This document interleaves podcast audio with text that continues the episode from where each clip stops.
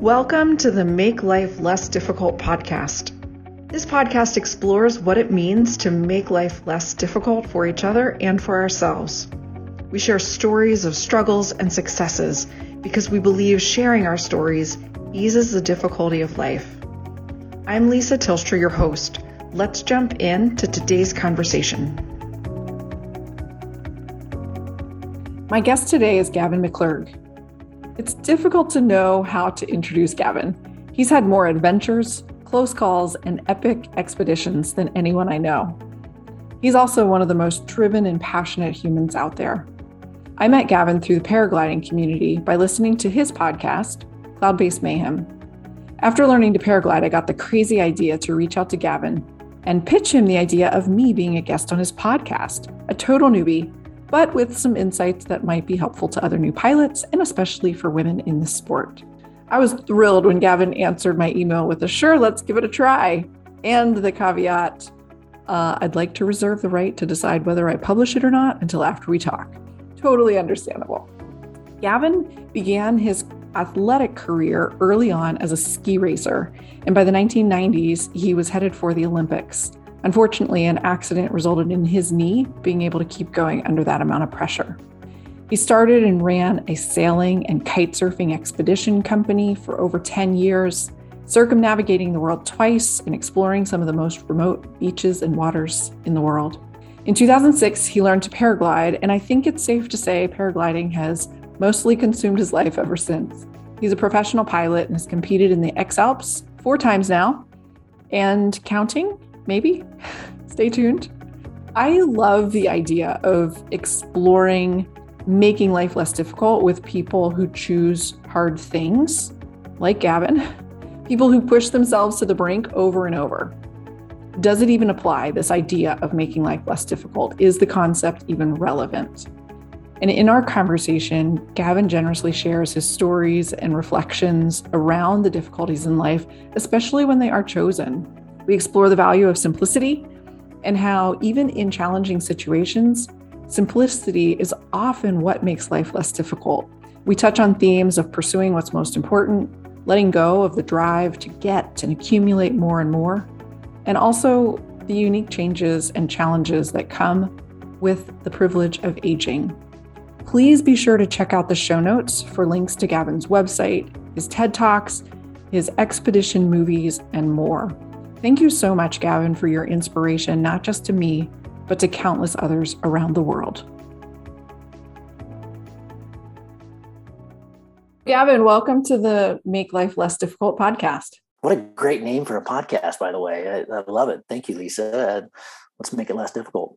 I, am all about it. Trust me. Good time to be as, thinking about that as we head into 2022. Yes, and I come at it as someone who often uh, makes my life more difficult.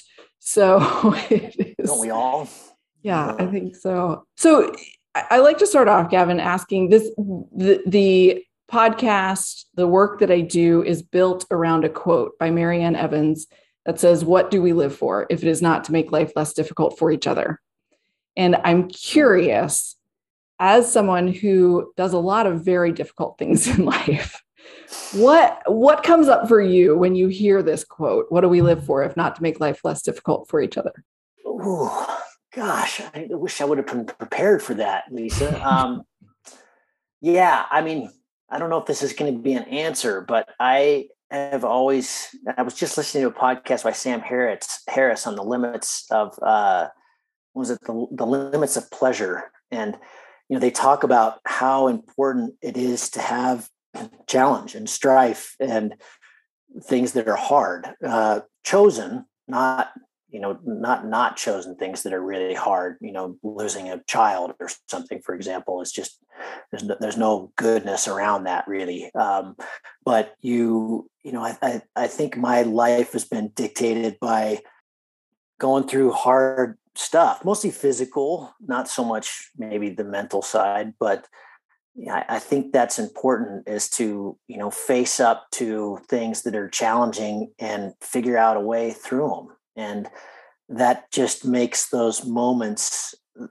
more special that I think it makes you more aware of the moments and more aware of the things that you should really be paying attention to.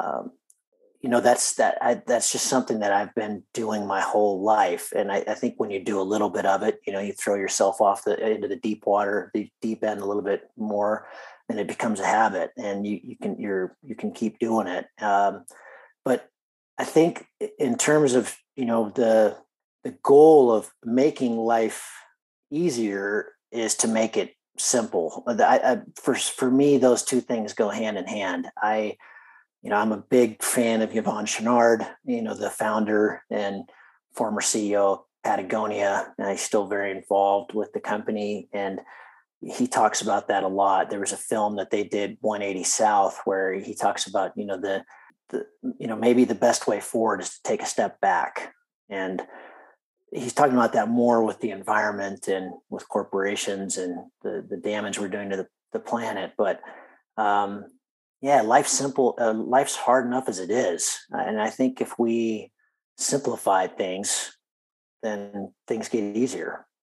Yeah so i i love that and and it and it's interesting because simple to me doesn't exactly equal easy right and definitely not.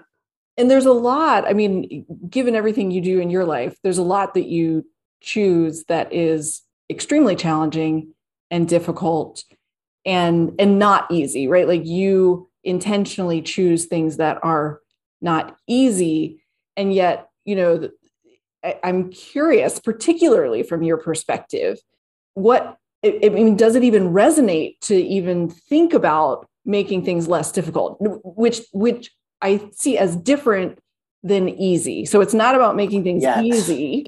It, it, does it does resonate. Um, it's it's interesting. I mean, even even thinking about making life less difficult is is hard for me to ponder in a sense because I'll, I'll, give you an example. Stories are always good to highlight these kind of things. My first really big trip uh, in my I, had traveled a lot with my parents when I was young, but my first solo kind of big trip was right out of college. Uh, I was very into climbing at the time, and but I hadn't done a lot of mountaineering and I, would I'd mostly just done free climbing and, and sport climbing and a lot of training in the gym and stuff. I, I went to school in Boulder, Colorado, and there's a big climbing scene there.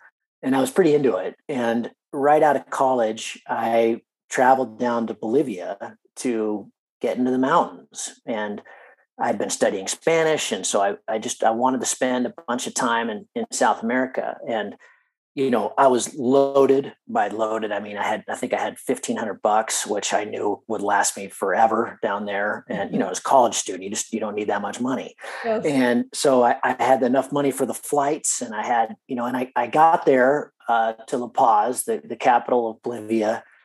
And the first thing I did was try to find, you know, this was back, you know, backpacking was just becoming, I'm going to date myself here a little bit, but that would have been 94 and you know backpacking wasn't the thing it is now. It was was a little more expedition a little less canned adventure. And but i was in la paz and there weren't that many gringos around and i thought well i need a i need a guidebook you know? And i i can't remember where i was you know a, a backpackers hostel or something.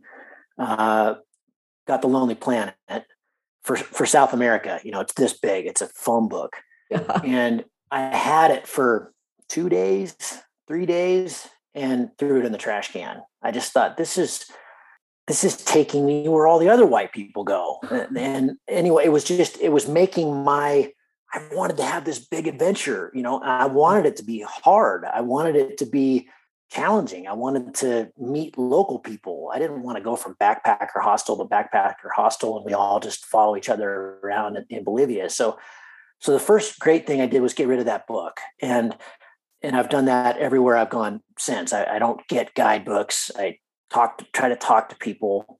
Um, but that trip, you know, I, I had I planned on being down there for a year. And I wanted to do Bolivia and Peru, and I had big plans and lots of climbing laid out. And about a month in, I had done some fun climbing and nothing, you know, I didn't know, like I said, I didn't, I didn't have mountaineering gear, and that kind of thing. And by, by climbing, I just did some high altitude peaks and stuff. They were hikes. Mm-hmm. And, but everything was too easy.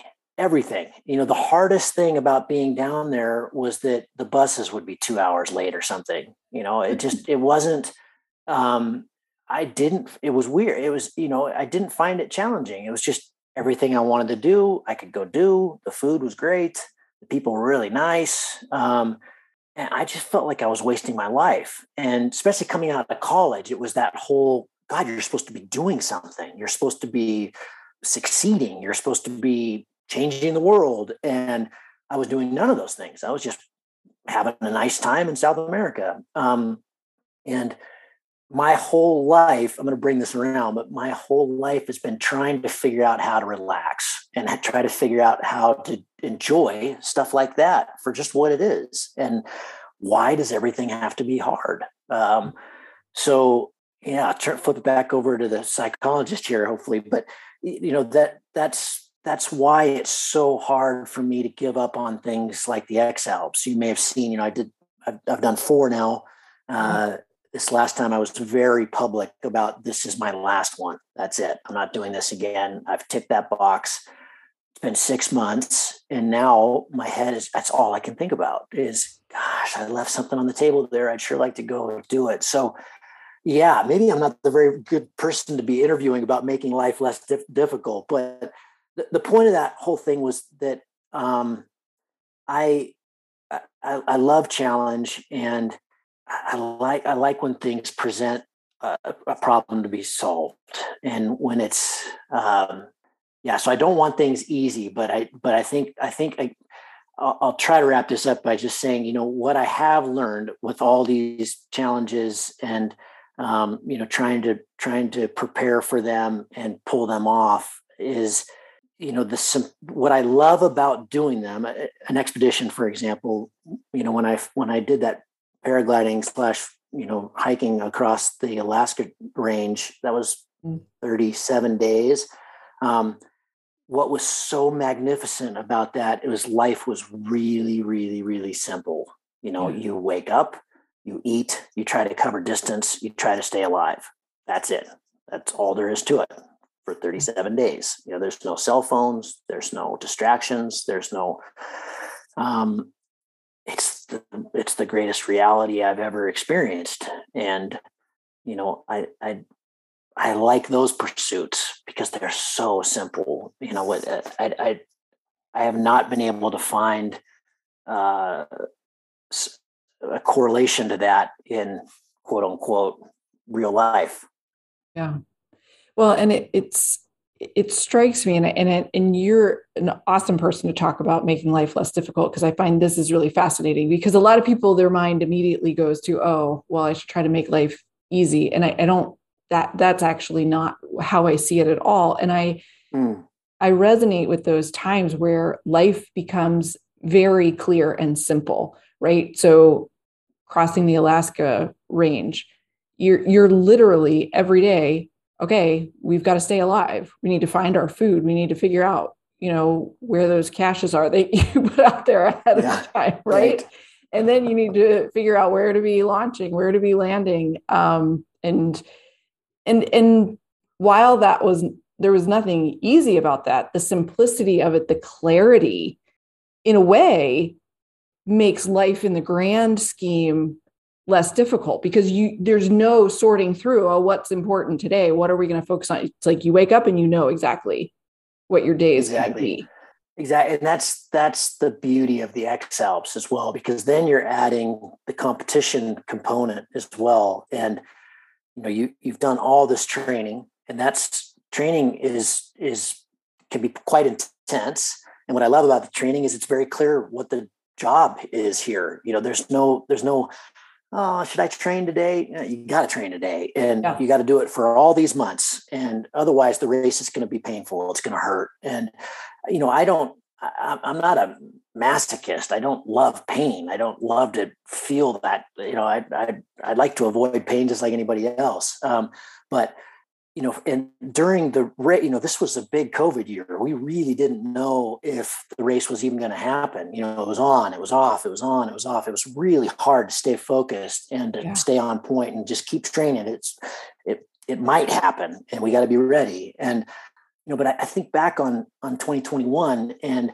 you know, for those 12 days of the race, there was no COVID, there was no anything, there was no, there was nothing except laughing with my team and keeping my head down and and going as hard as I possibly could. Uh, and walking that very sometimes very fine line between ending up in a hospital or worse and and being okay. Uh, that's a special place to be if you've trained for it. You know, if you're if you're prepared for it and you make the right decisions. Uh, you know that's a nice place to be. It's it, back to the simple thing it's very simple. There's nothing else going on. There's no distractions. Uh, you know there's in some ways there's nice distractions. I would you know when for some of the really really long walks i would have a facetime call with my daughter mm-hmm. or my wife and let them know what was going on. And you know th- those are those are sweet. And I, I don't i wouldn't give those up for anything. But uh, there's no distractions of the stuff that I think makes life more difficult. Well, and when when I hear you talk about the X Alps, um, one of the things that stands out to me, and you know, my husband and I were actively following you guys and the team and all the updates. It's so cool to see and kind of edge. You know, we're on our the edge of our seat, um, and what strikes me, and, and you mentioned it a second ago, like your team is there, right? Your team, this is an incredibly challenging span of how many days? 12 was days. It the race is 12 and a half days. Yeah. So, yeah, I mean, almost two weeks. And to me, it's like, okay, well, you've got your team, you've got your family. Like these are elements that make that challenge a little less difficult, right? And it doesn't make it easy. It doesn't yes. make, but it, but it's like those are the elements that's like, yeah, okay, this is why it's even possible. Yeah, I didn't even mention that. That's the other. Um, there's there's all the reasons that that race is is really amazing. It's the you know the the physical side's incredible so you you you will get to that place. And everybody who's listening to this who spends time outside or spends time training or spends time working out or running or it doesn't it doesn't matter what it is you've gotten to that place. Uh, in the race you're going to get there and you stay there for a long time. You'll drop out of flow a little bit but you're you're you're you get to a very cool headspace uh, that's incredibly powerful that I can't get to doing anything else. You know, in all the training, I might have little blips of it, but uh, you know, you're you're in the zone. Let's call it, and and then you're you're seeing this these beautiful countries from a completely different perspective. You know, you're you're diving in and out of craggy peaks and over snowfields and glaciers, and you know the Alps are special and they're beautiful, and and you're you're seeing it. You're racing through them, but you're seeing it uh, every time has been different. I've done four, and you're you're always seeing complete. You know, you're flying days that you would never choose to wake up and look out the window and go paragliding. These are paragliding days often. You know, so you're you're seeing crazy morning glory and foam clouds, and uh, it's spectacular. And the places you find yourself in are just. You know, I landed at over three thousand meters at one point on a snowfield, snow as far as I could see, and just I just had to take a moment and go, "Whoa, this is where I am. Who's been up here?" You know.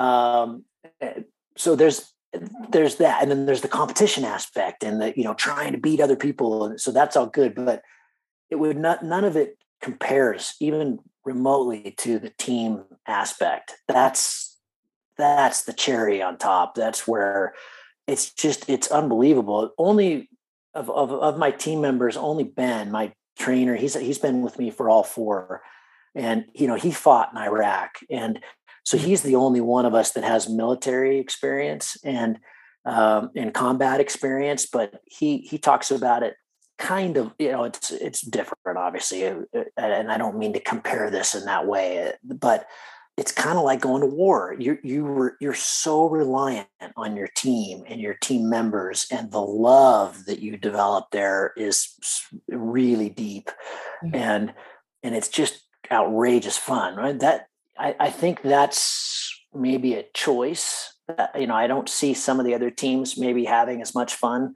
Um, you know, they're they're quite serious about it, and we're serious. We're we, we're going there to compete, but mm-hmm. you know, our our whole way of dealing with conflict, you know, kind of conflict resolution, because you know mistakes add up and they're they are costly, and you know i'm the one that makes the most of course but there's there's a lot of weight on everybody on the team. It's not just me and you know there's a lot of strategy and weather and all that kind of stuff that i'm not paying any attention to at all. They're very often they're saying you know you're going here this is your next launch. They're picking all that out. So you know a mistake is hard on them um, but the our our way of dealing with everything everything in the race is humor.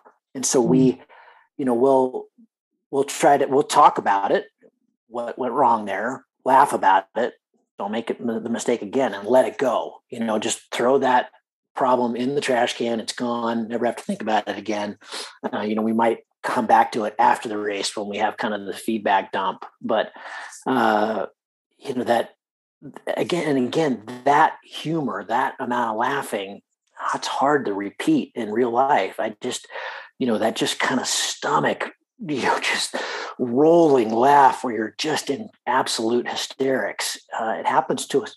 It doesn't seem like that would be appropriate in that race but we do it a lot. And you know it's a lot of fun and it it, it breaks up the stress of it. And um but yeah you know it I, I feel like I'm talking about again simplicities, laughter, uh, and and physical exertion, and food and sleep. That's mm-hmm. basically what the what the race is. Yeah, so and risking your life. Yeah, and risking your life. there's that. so, I mean, what have you found? Because I mean, I haven't been on as extreme of adventures as as you have, but I've been on the 10 days you're out in the back country like you're you're surviving you're figuring it out right? There's no road to catch a taxi and, and get out of there. And it is um it, it's addictive right? You get into that yeah. zone that flow and it is a beautiful space. And then you kind of come back okay now we have to go back to real life. And i Uh, what's your view? I mean like what from those experiences because obviously life happens and we all have responsibilities and and jobs and families and bills to pay and things like that.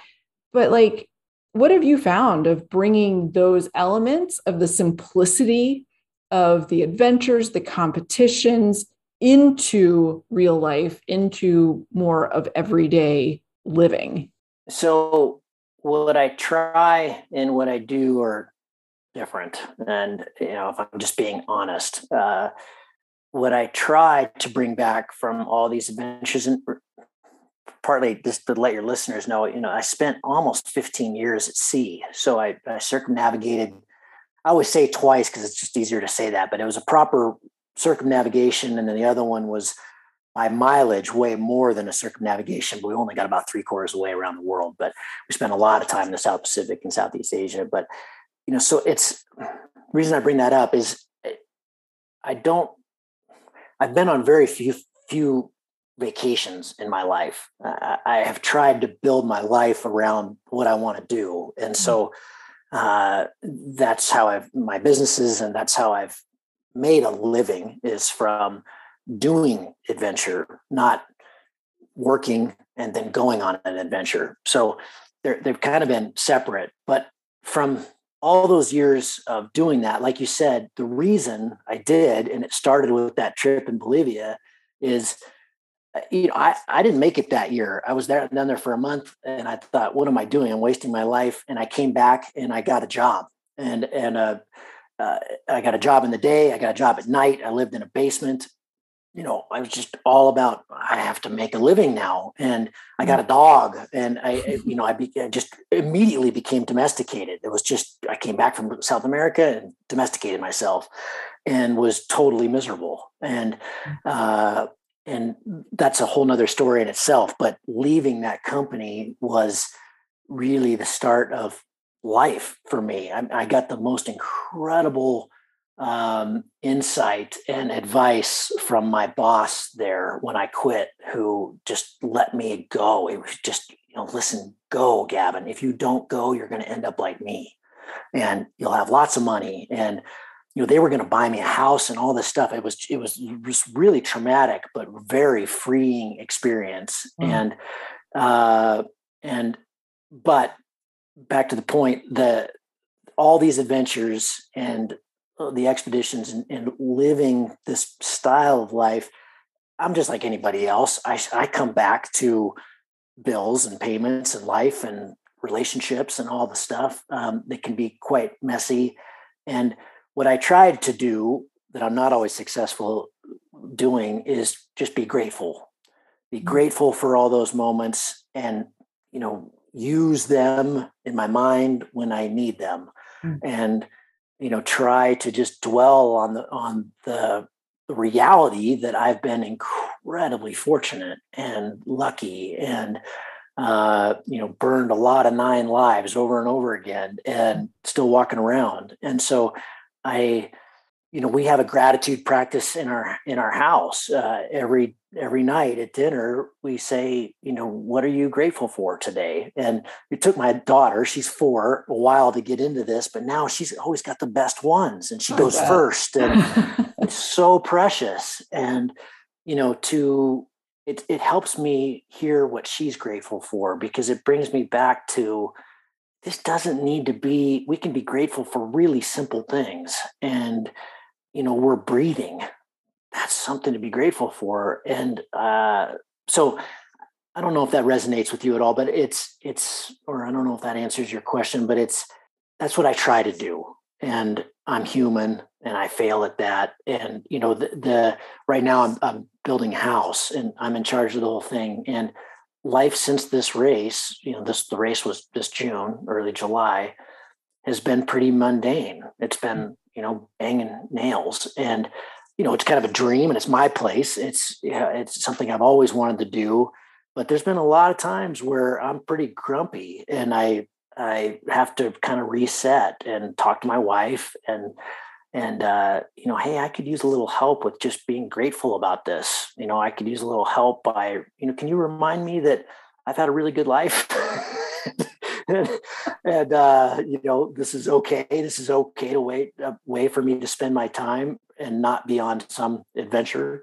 Uh, so it is addictive uh, it is incredibly selfish. That's something i've i have grappled with especially you know as i get older that just that you know these are very time consuming selfish pursuits uh, often uh, often they're expensive um, and so I should be grateful for them. And not everybody gets to do that. And so, yeah, I, that's what I try.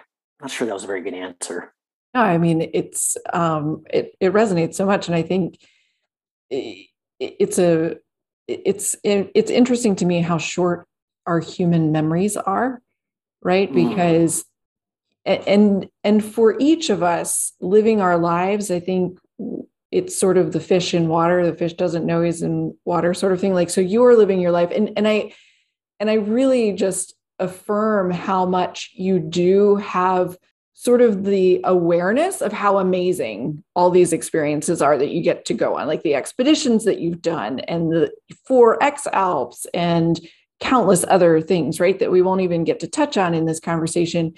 The fact that you have that awareness and you are able in the times where life just feels really mundane and boring and you're kind of grouchy and you know whatever you know that you can step back and be like hey can you remind me that i've got a really good life? Because i think for each of us even even uh, living a very different life than you're living I, I resonate with that where there are moments where i'm just like oh, i hate everything and my life is sucks and it, it's like no no hold on a second. I'm breathing mm-hmm. right you know and and for me i lost my first husband when i was 28 so even just the whole i'm breathing thing has a, a relevance where you're like mm. i'm breathing right and there's yeah. too many people out there who way too soon, you know, we're not. And and of course, in in in your life, you've got a lot of people you know who have lost their life sooner than should have, right? Oh yeah.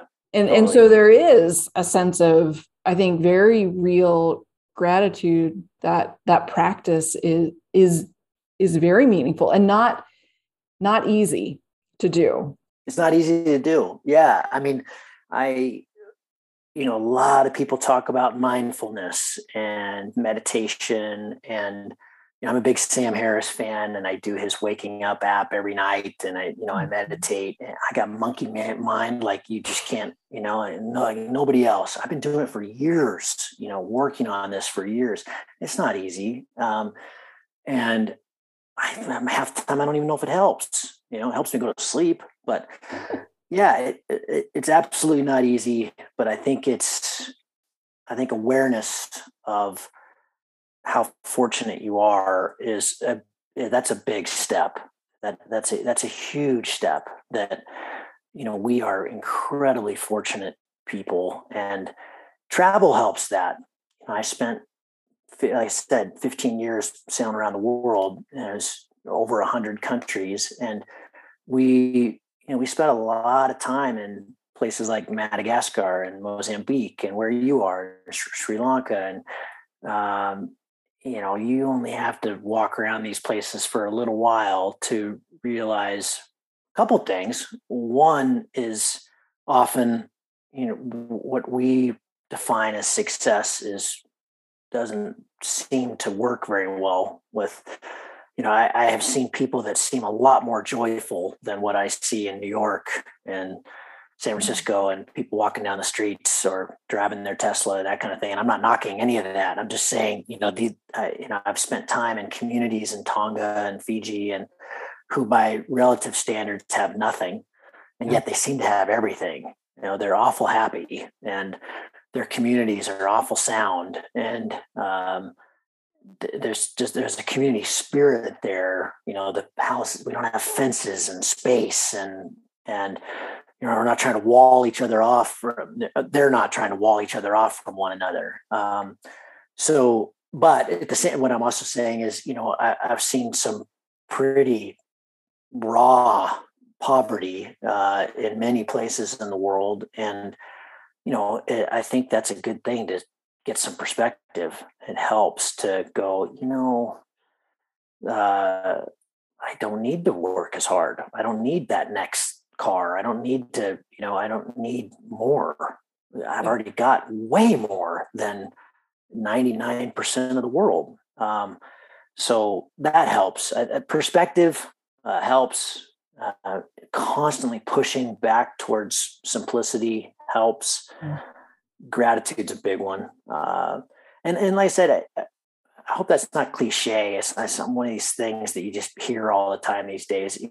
Like I said, it's something we've had to manually put into our lives. We have to, you know, we have to do this. We have to, and we forget and we miss a week, and then, you know, but it's something that it takes a while to create a habit, doesn't it? And mm-hmm. and but it's I do feel it's we need these little shots of goodness uh, from time to time to kind of snap us back to i guess it's snapping back to reality but it's you know we need these little shots of whatever that gives you a little bit of endorphin uh, hit and and it helps to just get that perspective. Gosh my four year old's really grateful for uh, her friend in preschool today. Yes. That's nice. That's a nice thing.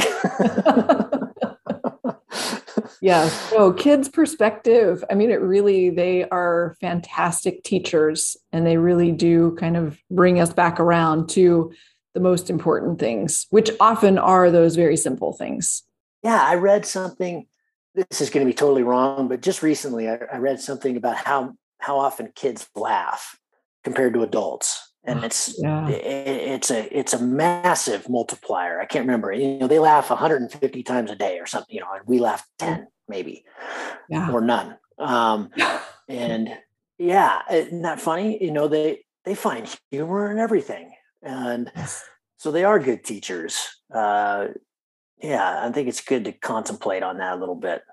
Life's well, pretty damn funny. It is, and it's and sometimes we just have to not take ourselves so seriously, right? Yes, I uh, I oh. you know the whole fisherman story. You know that there's the the you know rich guy goes to an island and he meets a fisherman and uh and he says you know what you can i'm going to butcher this but you know you you can if you work a little bit harder you can get another boat and a couple more employees and catch more fish. And then you know he kind of lays it all out for him and and the fisherman's kind of well and then what? And uh he's well you'd have more money. He said well right now uh you know i fish a couple hours a day. I nap several times a day. I have sex with my wife and life's pretty good and uh, you know the the goldman sachs guy is just baffled you know wait what? That doesn't that doesn't work. That's not what you're supposed to be doing. And so yeah. i guess my i'm constantly trying to be that fisherman. I want to be that fisherman. I, I want to be okay with you know we don't need to do more today. We got to we let's just chill out. Uh let's let's take a nap and be okay with it. Yeah when when you think about your own personality and your drive um, you know, and I think back to your story of going to Bolivia right after college. And you wanted it, you wanted it to be a challenge. You wanted it to be hard. Where did where do you see that coming from? Was it sort of family environment that your parents kind of had that perspective too? Was it is it personality? Like where does that come from for you? Uh, so uh, I think two places mostly, and the the one that I didn't have any control over was you know, my my mom has always told me that there was just I got into ski racing when I was really young, and my mom my mom and dad divorced when I was six, and so you know my mom said that you know not picking me up from school at 2.30 or wherever it was you know i was able to get out of pe and something else I, I went to a normal just a public school so it wasn't built around creating ski racers um, but from I, I, joined the Heavenly Valley Blue Angels. That was the name of the team when I was six years old. And and she said not picking me up every day, you know, Monday through Friday, and then taking me, and also then of course the weekends was just not an option. It was just I couldn't fight you about that. It was just you just that was the law. And she said I was just so driven. So I don't think at six years old uh, there was a lot of genetics there or nurturing or something that had happened that had turned me into that. So, so partly I think, yes, it was in me for, for whatever reason, because it's not so much in my sister. So I, I don't know where, I don't know where that came from. The other side is when I look back on this, I mean, I haven't done this through a therapist or anything, but it would be interesting to do so. But I, I think a lot of it was my father. For my father, nothing was ever good enough. Um, and both my parents are products of the depression in a sense. You know, my dad was born in 42.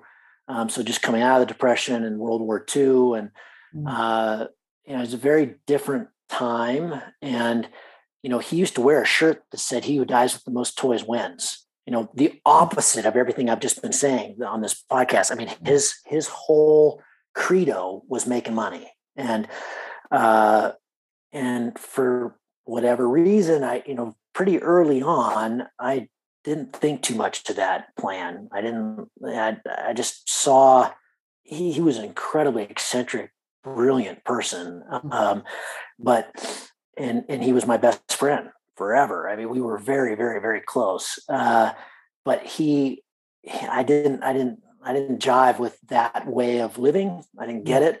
Um, but what he did definitely instill in me is that you know is more, more, more. Uh, you know, for me, it has not been money. I, have never really chased money, but it has been doing stuff and succeeding. I guess. Uh, I just put that in air quotes for your listeners. But you know, I I've been trying to beat that my whole life because I, you know, I he talks about a dream that he has when he was pretty close to you, cancer got him, but when he was in kind of his final years, uh, he, you know, he and I were we went head to head on this whole. He just could not understand why I wasn't you know, pursuing money. And, you know, to him that equated to happiness. To him that equated to, again, depression era, World War II. That was just, that's what you had, that's what you're supposed to do yeah. is make a living. And uh, it drove him crazy that I wasn't more into that you know that i pursued adventure and you know when i gave up that the job i told you about when i quit that job it was here in boise it was in idaho it was right after out of college you know the writing was on the wall there if i'd stayed with that company i was going to be very very very wealthy and mm-hmm. and live a very very very mundane life there there was you know was chip manufacturers, technology company um, and you know, all I, I, it was just I woke up in the morning, went to work, and I went to bed, and I have just worked constantly. And it wasn't very long; it was six months, but it was it was the kind of thing where you could see where it was going. There was a huge potential there, a small company that was on the cusp of greatness. And uh, when I quit that, he flew over here for he lived in Seattle at the time, and just begged me not to quit. What are you doing? What are you doing? And you know and i i view that as the most important decision i've ever made in my life was was quitting was was leaving that job and so anyway so he and i really butted heads on on all of that. And then very late in his life he he said gavin i've i've had this terrible nightmare the last three nights. And uh and he said it was always the same same dream nightmare every night that he was laying in bed and the phone it was one of those old phones with the you know rotary dial. Yeah. and he would it would ring. And the first night he didn't answer because he knew it was his mom and dad on the other end of the line knew it oh. he just knew he was going to pick up and it was going to be his mom and dad second night has the same dream doesn't pick up terrified of picking up the phone third night okay all right i got to talk to my mom and dad and he had a very a tough relationship with his mom and dad. And uh, he picked up the phone, and it was it was his mom and his dad, and they said, "Jackie," his name was Jack. They called him Jackie. Jackie, it's okay.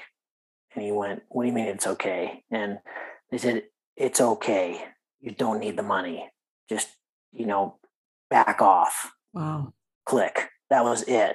And it was he would cry when he'd tell the story. It was it was wow. that intense for him. It was just basically it was you have fucked up your whole life. You've chased money the whole time and stop. You're, you're, you're get the message was basically how he was taking it and wow. and it was it was in a strange way you know it was it wasn't very direct but what i took from it is he was telling me it's okay what you're doing is actually better than what i've done and mm. keep doing um, so not that I've got things figured out, I don't, but but it was it was kind of uh, was reassuring. It was him putting his arm on my shoulder and saying, you know, you know, Gab, it's all right.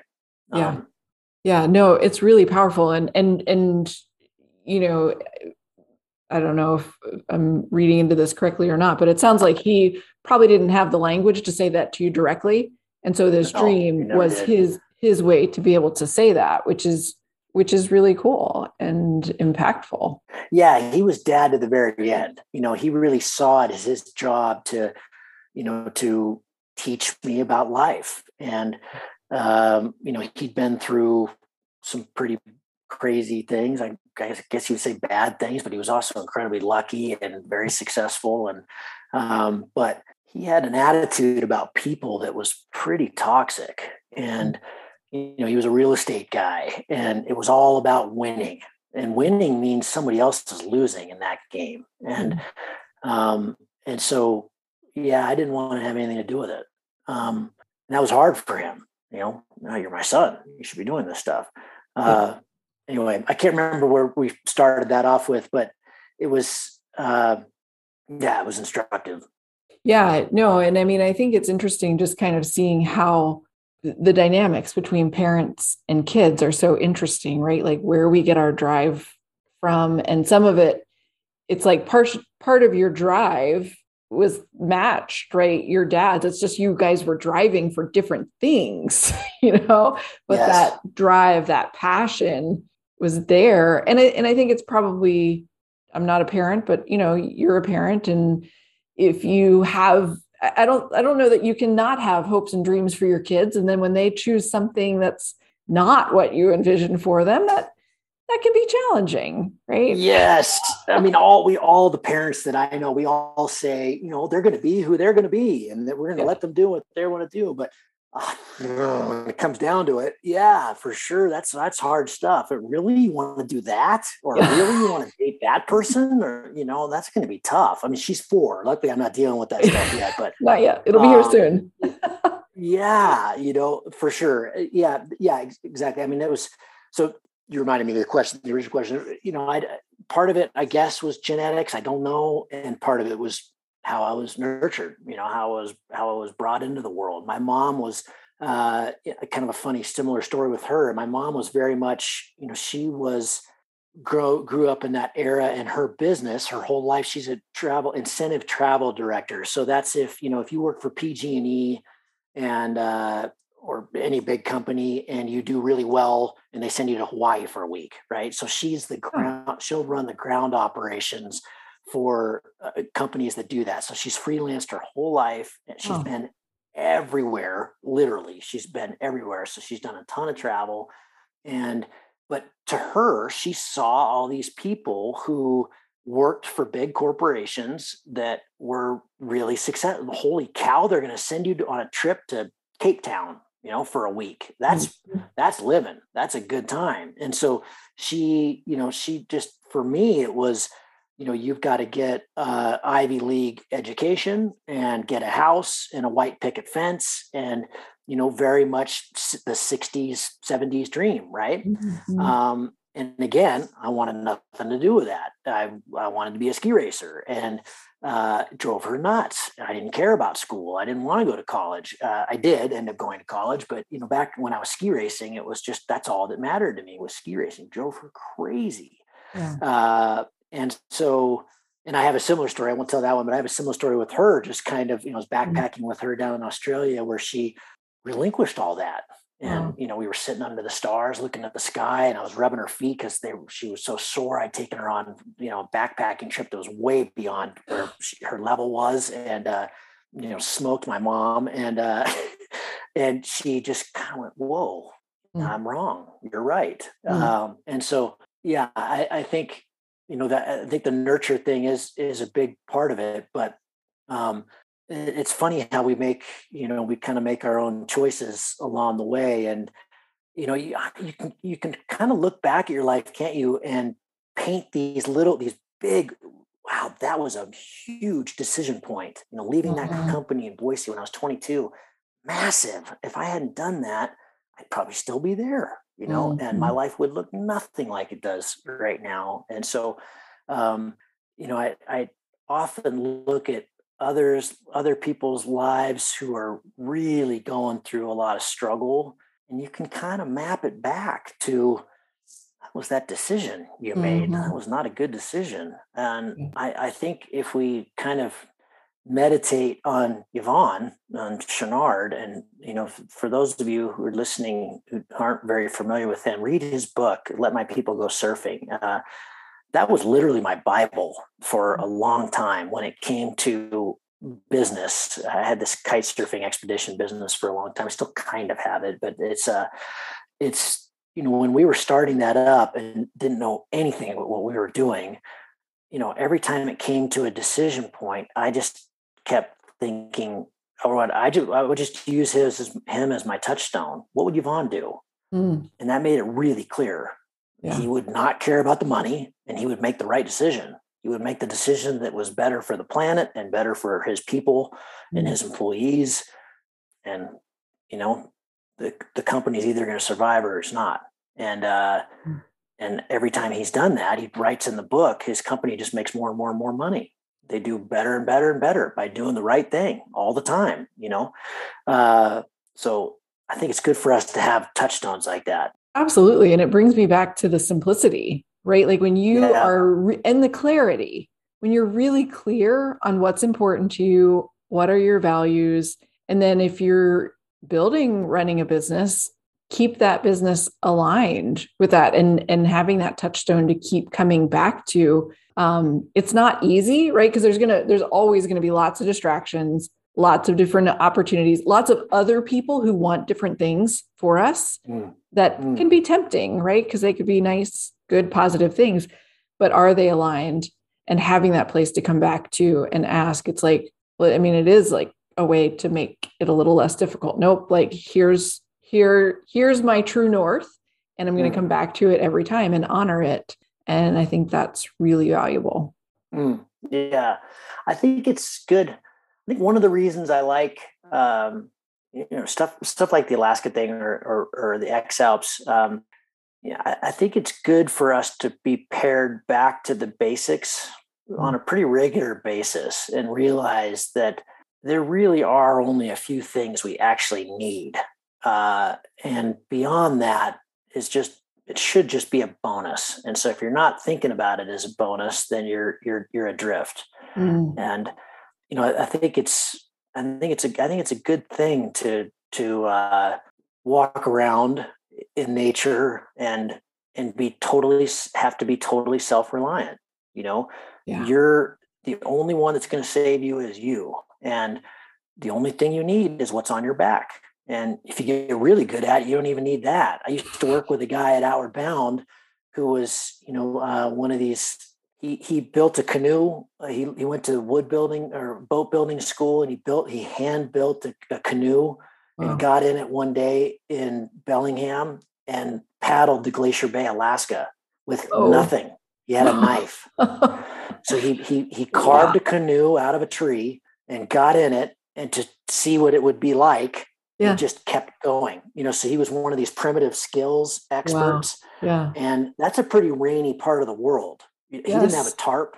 He didn't have a jacket. I mean, he he he went full native and um, and had one of the greatest adventures of his life. You know, so we don't need that much. Um, and that's pretty it's i mean imagine how empowering that was for him when he got back six months later and went i just lived for six months with no money with no and with no tools i had a knife and uh, you know he caught fish and he figured it out. And um, that's pretty powerful. I spend a lot of time with uh, this guy named ken mcdonald up in alaska who's a bush pilot up there.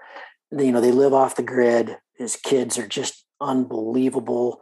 Mm. um, and you know they're they're they're they're fascinating people but he you know he's a bush pilot mechanic. So when it's dark in the winter it's, it's, dark up there for three months a year and you don't see the light too much.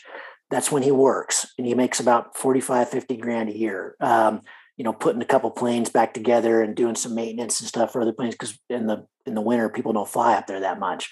It's too cold.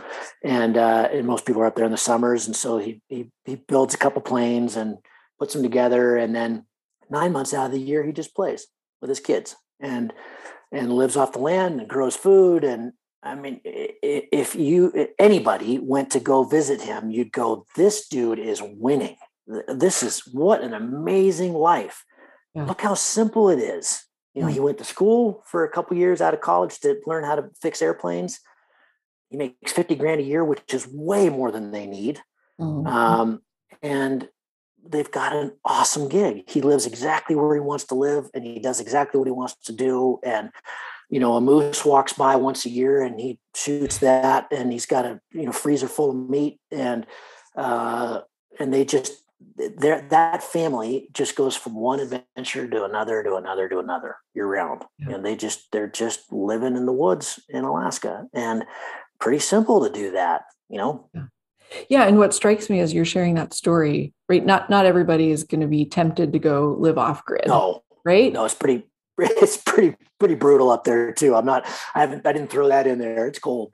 yeah, you know, it, and yet I think it's really valuable for us each one of us to come back to this point of okay, what do I actually need and and realize how simple and short that list is and then shift to okay well i have these other things which i like and they're bonuses right and so mm-hmm. if i don't make as much money or if i can't buy the toys or i can't do the trip okay well that's going to be disappointing but keep coming back to this short list of what i actually need and um and, and then it just gives a different view of everything else versus constantly trying to work and accumulate and get more things and be in competition with other people it's like no no no here's this here's here's the list of what we need everything else is bonus lisa here's the secret uh, that when you were just saying that here's the secret uh,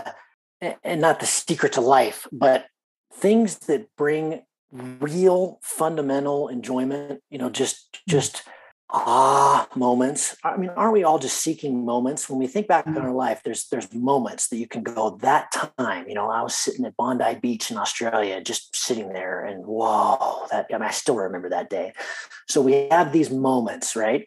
To get those moments is pretty close to free. You know yeah. it's supping on a lake at sunset. It's you know there are so many things that cost almost nothing uh, that that we uh, for me it's always nature uh, that does it but nature's free um, and you know getting out for a walk is that's the I mean we all talk about that that you know had a really hard day and we can't find the solution how do you find the solution you go for a walk and yep. going for a walk is free um, and so you know that to me is uh, one of the most frustrating things and also kind of life affirming things that would happen to me all those years on the boat. So this was like just a brief overview of what this was.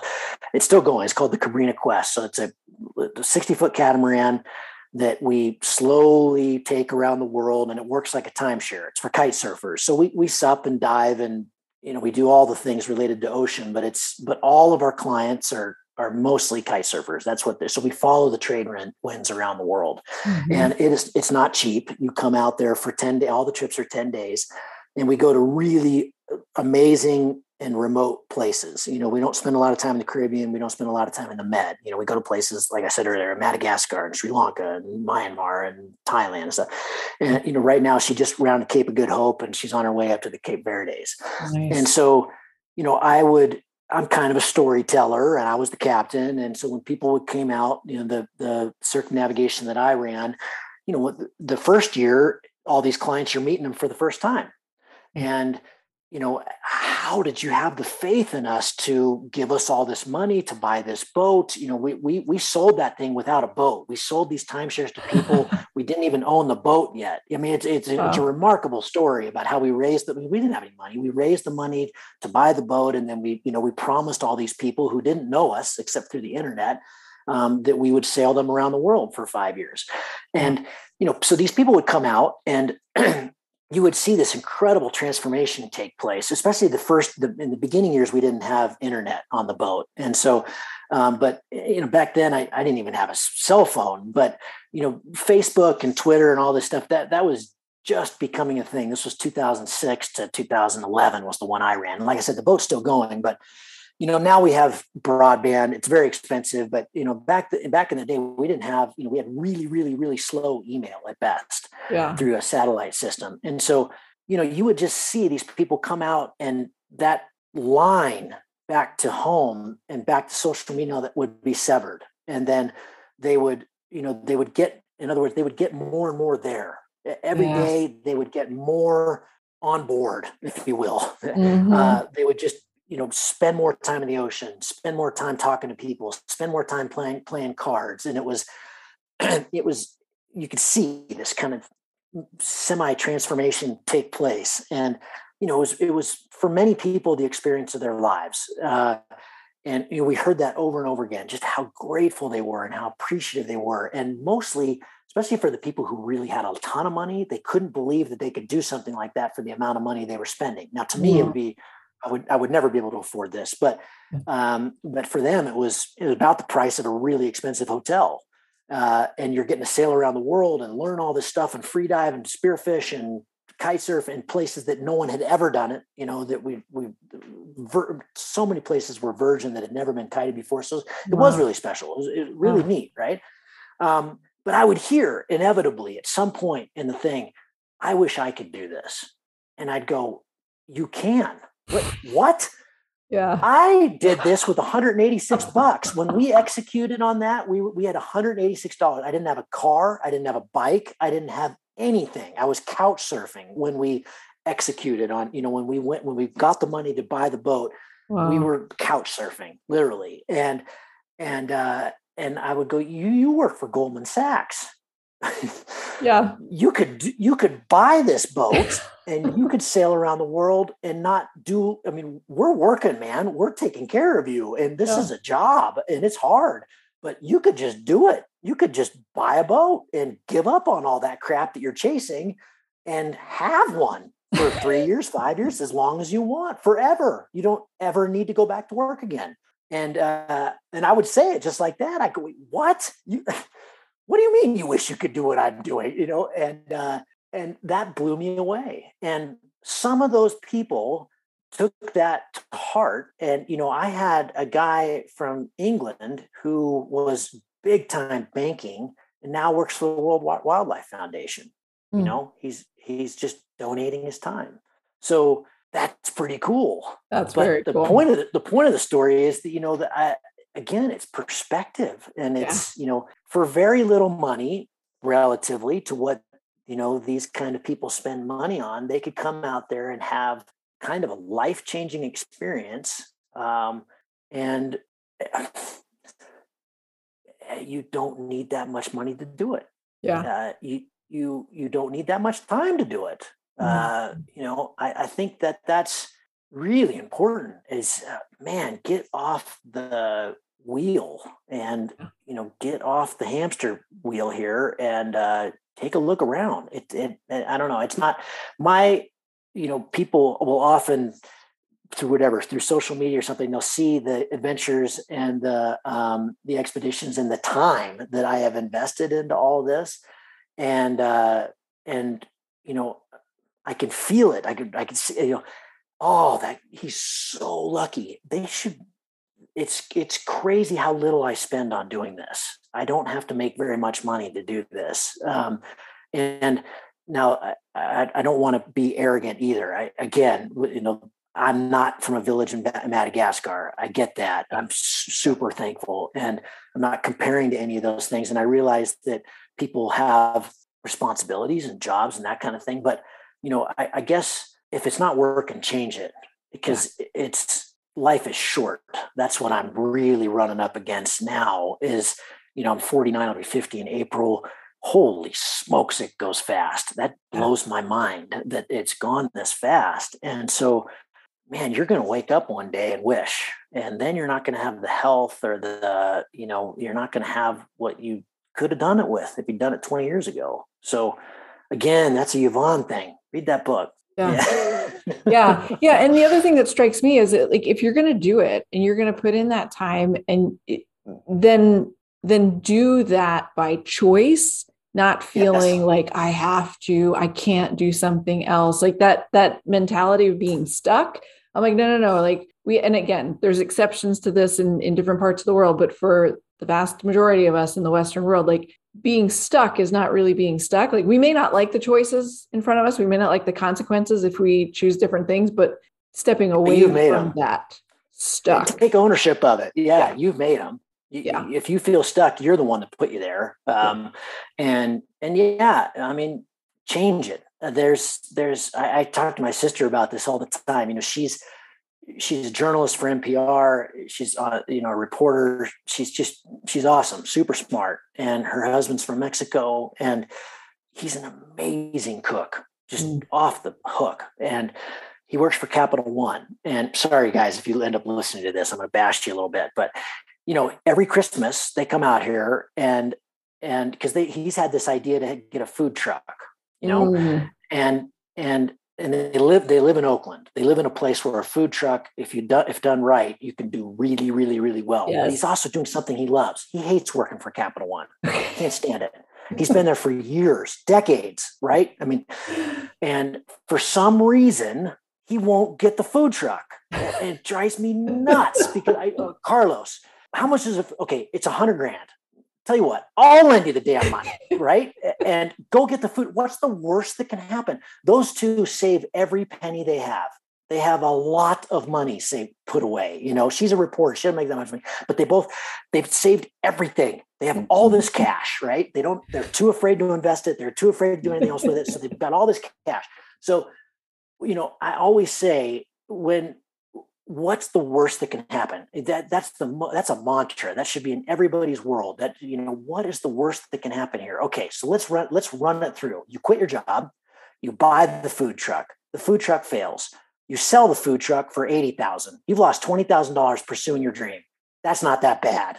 That, not that bad. there's a way back from that. If you want to go back to if this teaches you that you love capital one not going to do that. But if it teaches you that, you're going to go back to Capital One. You're a good dude. You work well. They want good people. You, you can go yep. get this job that you hate anywhere. You can work for anybody and do a job that you hate. Right. So, so it's just insane. It's insane that he maybe, doesn't do a food truck. It's maybe insane. this conversation here, Gavin, will convince them that that he oh. really can make life a little less difficult by going for that food.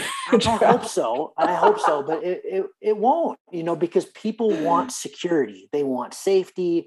Yeah. They want to wake up knowing that and, and it's crazy. It's so yeah. stupid. And, and it's it drives me nuts because this is his dream. He would love it. He'd be so good at it. And if he yeah. wasn't, if he did suck, then great. You've learned something. You've started your own business. Um, you've met some neat people along the way and and you're out 20 grand. Yeah. Pretty good time. That's a pretty good that's a pretty good mistake you know? Yeah. and so when, when we did the boat thing this is this is this is important.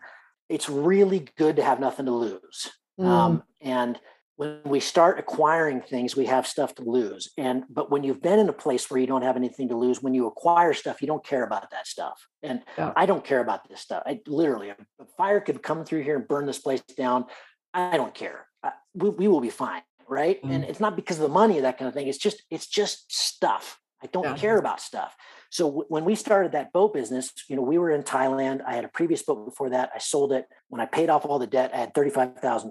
So we thought, okay, with this $35,000, we're going to create a website. We're going to move back to the United States, going to get all our stuff back there, you know, our kite gear and that kind of thing. And we're going to chase this dream of starting what became the Cabrini Quest, which is now, we're going to give it a year. all of our time, all of our effort, all of our money, we're willing to blow $35,000, which is all we had on this dream. And like I said, mm-hmm. a year later, we were down to 186 bucks. And was that scary? Any of those things? No, it was just it's 35 grand. If I if I needed a job, if I needed to replenish that, I go get a, a, job on a super yacht running a boat. I had the skills. I'd already been a captain for many, many years. I could go get the job that I hate for yeah. six months and work. Yeah. I, I, I, that would be my worst case scenario. Worst case scenario was I go get a job that pays pretty well, running somebody else's super yacht. Yeah, I skipper, and mm-hmm. and then uh, and and build up a little cash, and then try another dream. Right? Yep. I mean, I didn't have a dog, I didn't have a house, I didn't. I did. There's nothing to lose except yeah. thirty five grand, and yeah. so. Um, and it turned into the greatest adventure of my life. Uh, it was 15 years sailing around the ocean on other people's money. They paid for it. You know, it wasn't my money; it was their money that paid for me to go have this crazy adventure. And so, um, you know, the the the the point is, if you have nothing to lose, man, the world is your oyster. And so, yeah. I think we get way too protective of stuff that we can lose. And yeah. again, it comes back to that you don't need that much. You really don't. And yeah. um, I see people do that all the time. You know, you get a little bit, you, you make 20 more grand, you just spend 25 more grand. You know, it's, it's you're just never quite there. Uh, good friend of my dad's used to always say, Yeah, when I get to 20 million, then I can retire. what? he was a real estate developer. I mean, at the time he had $4 million cash in the bank. Guess what he has now? Totally broke. He has nothing. I mean, he's oh. living in a van. He lost all of it chasing the 20 million. He wanted yeah. to have the private jet like his buddies had, you know? And I used to go, Randy, you live in Seattle. You got this huge place. You got all this debt and all this overhead. You got $4 million in the bank. If you sold this place and took that cash and went to Mexico, you live like a king for the rest of your life. Mm-hmm. It's so easy. This is such mm-hmm. an easy equation. No, no, no, no. I get a private jet. Yeah. Well, and crazy. It's, back to these decisions, right? It's back yeah. to making decisions that you just you can paint, you can draw the line right back to where it started. See that? And you know, he he's still a very good friend of mine. We we laugh about it all the time. See, man, you should have taken my advice. Yeah. Well, and you mentioned it a, a, few minutes ago, but like people worry about, well, what if this happens? And I, be- I really believe in playing out the worst case scenario game where you ask yourself honestly, okay, well, what if that happened? What would I do? And and yeah. what I run into from my own life when I start to worry about the what if is, oh, well, if that happened, then I would do this, and then I would call that person, and they would help me, and well, if that happened, and and next thing you know, like you run out of excuses because you can run out all the worst case scenarios and realize I'd be okay it's a really good exercise to go through isn't it? It's, yeah. it's, it, it's very very powerful and and luckily i think it's also good to surround yourself with people who think similarly. My wife's the same way. She she you know whenever we come to a big decision is okay what if this doesn't work out? What's the worst? And mm-hmm. you know that's hard for me because i'm an eternal optimist. I always think everything's going to work out but it's a good exercise to go through. It really is. Yeah. it's, it's truly you know she she had uh, a few years ago she sold a place in, in salt lake had a little bit of money from that and decided to start buying this was during the recession and she started buying these bank repo, really low end houses where she's from, a little mm-hmm. town in Idaho called Pocatello. And she, you know, she did the same thing. She, okay, what's the worst that can happen here? Worst that can happen is I got to move back in with mom. That mm-hmm. wouldn't be that great, you know, living in the basement, but I got a place to live. Yeah. I'm going to do it. I'm going to buy this place and then I'm going to buy another place and I'm going to buy another place. And these were all, you know, $20,000 little homes that have been mm-hmm. rented every day since. And mm-hmm. they're great income earners. They're mindless. You know, she doesn't have to do anything as a property management company. And uh, I mean, it's textbook how to create, uh, you know, assets and a little bit of wealth and yep. very low stress. And it was the same approach. What's the worst that can happen here? You know, and I think it's a good thing to, again, it's a nice touchstone. Just reach back every once in a while and go and run the run the full gamut. What run? What's the worst thing that can go down here? And usually, it's not that bad. Yeah, yeah. So, I, Gavin, I have one more question, and, and if you don't want to go down this this path, uh, just let me know. But I'm curious. You mentioned a, a, few minutes ago about coming up on 50 in April, and um, started the conversation. You know, you referred to it at the end of this last X Alps. You were like, "This is my last one." Like, and and now here oh, you are, God. six months later, and and it's not a surprise to me, even though I don't know you that well, that you're like oh, you know, like there's another one out there. And um, and I'm just curious, like it, I, I think this is a very real challenge in life as we age, and especially those of us who like to push ourselves and and have the the physical and mental challenges that come with some of the outdoor adventures and sports and stuff. I mean, what's your take on this? Like what what are some ways to make this journey uh, a little less difficult? What are some of the things you're factoring in as you consider? Like, is it another X Alps in 23? You know, things like what what's what's going through your mind on these things? That's so hard, Lisa. That uh, you know, and I've been at this place about now, you know, it's about six months post trauma from the race um, in each one. You know, when I did the first one in 2015, I, I never, you know, during the whole training, I thought this is one and done. I'll never do this again. This is crazy. Mm-hmm. And then I did the race, and it was I was thinking about the next one, the 2017. The race happens every two two years during the race. I was just, I can't wait to do this again. um, yeah. I, I the, to be honest, I don't have a very good answer for you. The you know, I know that what drives my desire to do it again is ego. And I desperately want to separate myself from that and get rid of that. And that's, you know, I work on that with meditation and other things, and I just fail at it miserably. So, uh, I, I would like to give you a nice answer wrap it up like a present and give it to you as a gift. And and but I haven't figured it out. I if I did it again, and that would anybody listening who's you know on my team is just going, oh my god, here we go again. but uh, you know, if I did it again, the the approach would have to be considerably different. You know, I I am not at an age. I just physically I can't keep up with the 20 year olds. You know, it's impossible. I can't be a Benoit who just runs all day, every day. Yeah. I, have never been that person. I don't, I don't have the knees. I've had nine knee surgeries. I, you know, I don't, I can go uphill like a madman forever, but I can't run on pavement. And so, um, you know, there are skills there that I've been left behind in that race. Uh, you know, I, I was kind of left behind when I started in 2015. I mean, I was 44 then. So, you know, I, I came to this kind of too late to ever be really competitive. And unfortunately, in my first one, I did quite well. I, I, I was eighth, and I was the first American that had ever gotten there, and I completed the course, which is unusual. It was 11% completion rate in that race. So that gave me just enough of a, oh my God, you're good at this to yeah. keep chasing it. And each one I've placed, well, eh, I've placed worse and worse average over, you know, this last one I was 17th, you know, and I was fighting pretty hard to just not be eliminated in the first few days. So, you know, the writing's on the wall that I can't keep up with, you know, to be top 10 would be an extraordinary feat.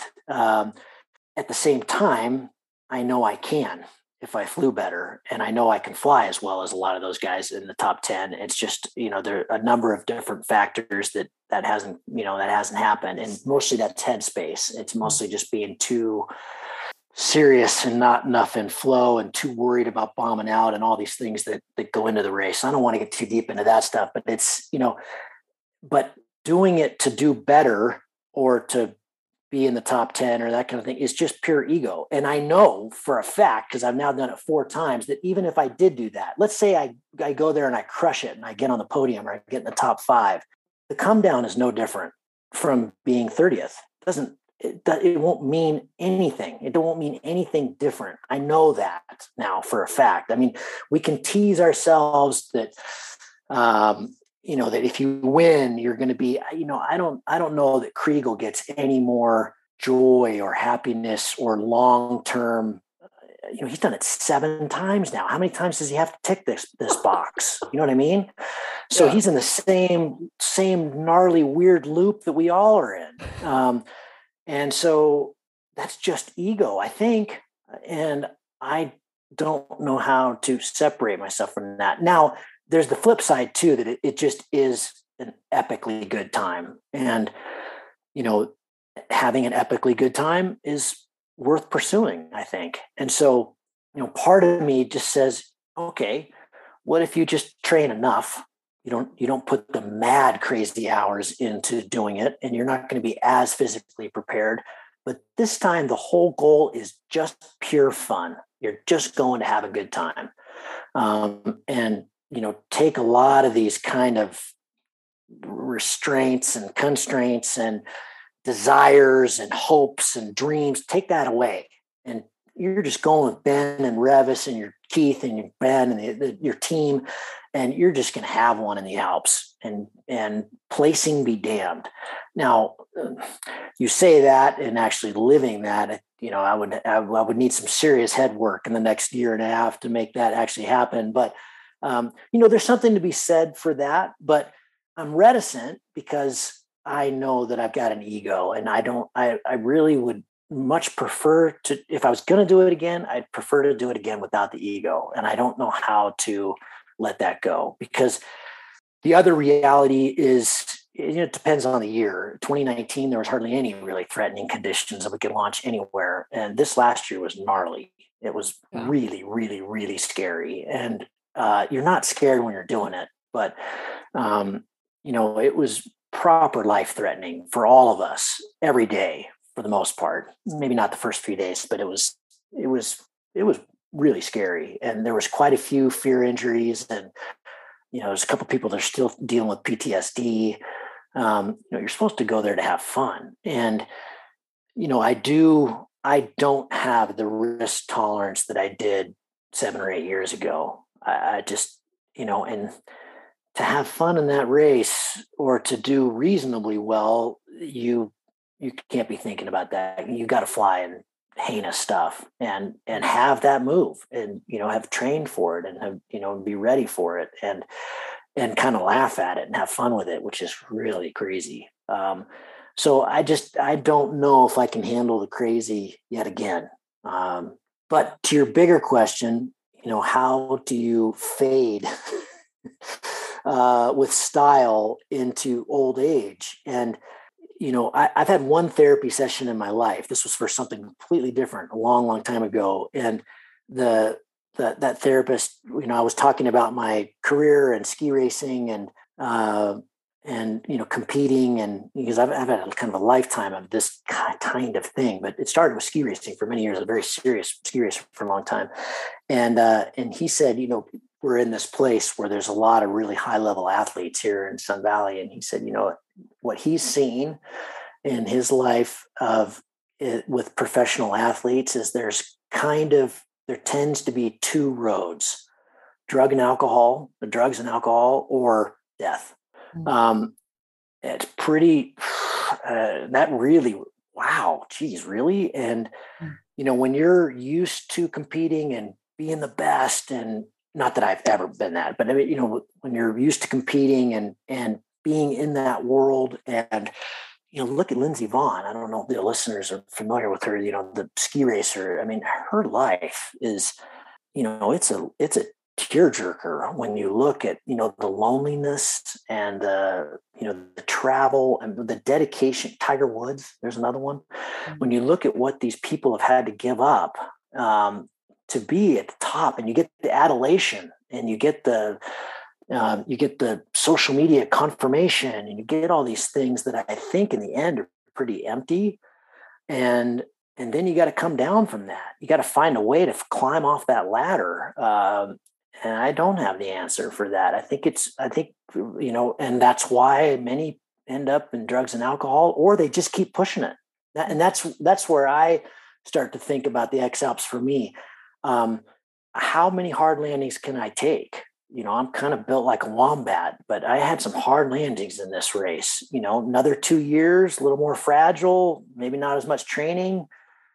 That could be a hospital trip instead of just a bounce. And so a lot of it is just um, you know you're a long time hurt and uh, so a, a, lot of it i think is yeah how do how do we get how do we come down out of the trees and just be normal um, and it, I wish I, I, had a better answer for that. I, I don't know. It's tough. No i really appreciate your reflections and i think that it's interesting um, to think about aging in life and i mean this happens to all of us if we're if we're lucky to age right? Aging is a privilege. Um yes. and and yet for someone like you who has you have been for so long in your life in that competitive athletic space and you have the talent and you have the ability and honestly it takes ego to do what you're doing to compete in the way that you compete and so i think the ego is not it's not all bad. It's just no, figuring out like, okay, well, how do I now manage the ego rather than the ego managing me? And and I also think too, you know, the the shift of perspective where it's not coming down out of all of this stuff, like you as you age, the experiences you have, the wisdom that you have, really there's the capacity to go to a higher level Mm. It just looks potentially very different than maybe earlier in life. I don't know. Yeah, I think so. I mean, I think uh, you know there there are other outlets that I think you know again not to be cliche, but you know service, um, others, you know, taking the perspective from in to out is is obviously the way forward uh, for everybody, right? Um, I think that's the true map and road to to joyfulness. Uh, and so, yes, absolutely. And I think, um, you know, but we, we, you do have to thread the, the change, uh, hopefully with some, with more style than I'm doing it right now. Cause you know, well, I, I, I guess what it is, it's, it's easy to say the right things. You know, when I, when I got done with this race, I, I went into this race, you know, absolutely this is my last mm-hmm. before the race started you know the other ones have been very much oh, let's see how this goes and okay. you know this one was was just it was clear you know the, the training was harder it hurt uh, you know I, my little one is getting at to an age now where she's pretty fascinating you know when she was two it was ah, mom's a lot better at this than I am anyway. you know, she's not she's not missing dad too much. And you know, now it's you know, she doesn't like when I leave. You know, I went and did a mm. World Cup in Turkey in September and it was kind of hard on her. You know, we were doing mm-hmm. FaceTimes and stuff. And uh, but you know, so part part of it's just, hey, Gavin, you've kind of been uh, pretty focused on you for 50 years. And you know, this will be this is a great transition. You can be a dad and teach her how to ski and teach her how to do all this stuff that you love to do and have one together. And you know, it's again, it's it's easy to say that, um, and it's you know, and I'm trying to embody that and I'm trying to live that, but it's tricky.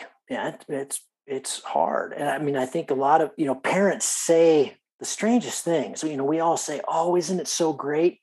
it's not so great. I uh, mean, uh, what, uh, it's hard. And, and, uh, you know, again, the limits of pleasure, that podcast I was listening to, this guy, Paul Bloom, you know, he's studied this and unequivocally, the science and the data shows that when you have children, your quality of life goes down for those 18, 20 years, and then it starts coming back up again and yeah. across the board this is data you know when when you ask people how satisfied they are with their lives and how joyful da, da, da, da, da, da, it's pretty good they're you know they're kids it's great and then it's a little bit in the teens kind of hard then you have kids it plummets then, then it starts coming back when you're in your 60s and 70s and you're i mean for me it'll be 70s because i started kind of late at this but you know then you retire and you're in life's you know then you get the perspective you know you get to take the sunglasses off and see the world and uh, for for what it really is and you feel like you can just enjoy it. And so um, yeah i've got to get to that place and